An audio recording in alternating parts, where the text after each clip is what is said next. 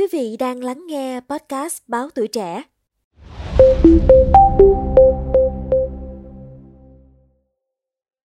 Thưa quý vị thính giả, theo dự thảo luật trật tự an toàn giao thông đường bộ mới trình Quốc hội, quy định xe cơ giới, xe máy chuyên dùng tham gia giao thông phải đáp ứng các điều kiện có thiết bị giám sát hành trình, camera hành trình, thiết bị thu thập dữ liệu, hình ảnh người lái xe, dữ liệu, hình ảnh bảo đảm an toàn hành trình theo quy định. Đại biểu Hoàng Minh Hiếu, Ủy viên Thường trực Ủy ban Pháp luật cho rằng, camera hành trình cũng là nguồn dữ liệu liên quan trực tiếp đến dữ liệu cá nhân. Tuy nhiên, hiện dự thảo luật mới chỉ quy định nguyên tắc dữ liệu thu thập được từ hệ thống giám sát nhằm đảm bảo an ninh trật tự, xử lý vi phạm trật tự an toàn giao thông phải được quản lý theo quy định của pháp luật. Cùng với đó là bảo vệ dữ liệu cá nhân, bảo vệ các quyền và lợi ích hợp pháp của cá nhân và tổ chức. Dữ liệu này được sử dụng để xử lý vi phạm pháp luật về trật tự an toàn giao thông đường bộ và các vi phạm pháp luật khác, phục vụ công tác quản lý nhà nước. Mặt khác, việc yêu cầu tất cả các xe đều lắp sẽ dẫn tới cần nguồn lực rất lớn trong xã hội. Do đó, ông Hiếu đề nghị cần cân nhắc không nên quy định đây là điều kiện bắt buộc đối với xe cá nhân,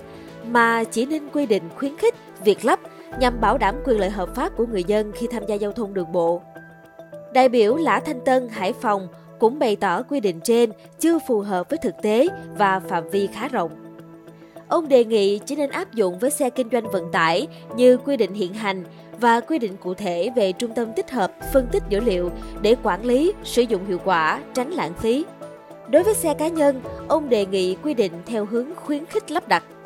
Đại biểu Hoàng Đức Thắng Quảng Trị cũng bày tỏ không đồng tình quy định trên. Ông đề nghị cơ quan soạn thảo cân nhắc đánh giá tính khả thi trong quá trình triển khai thực hiện quy định này đối với phương tiện tham gia giao thông đường bộ trong đó có xe cá nhân cũng phải lắp đặt thiết bị.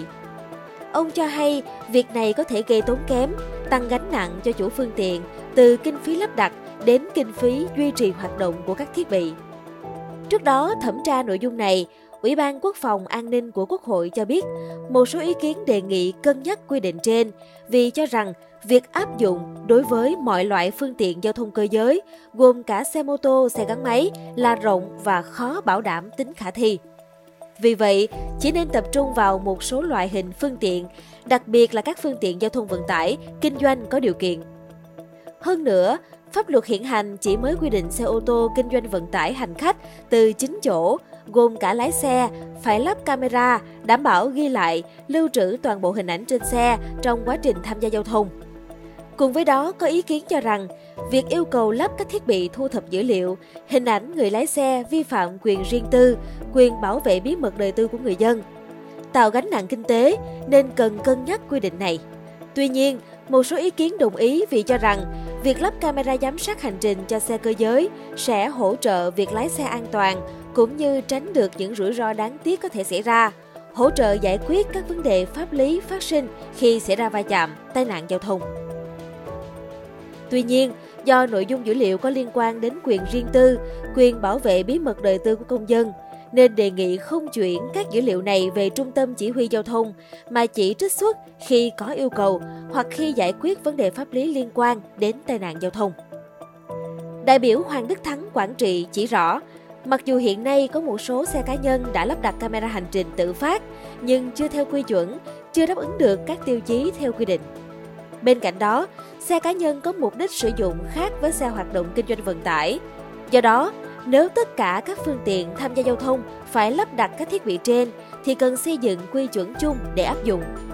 Việc này dẫn tới các thiết bị đã lắp đặt trước phải tháo bỏ hoặc bổ sung các tính năng để đáp ứng quy chuẩn sẽ gây tốn kém lãng phí,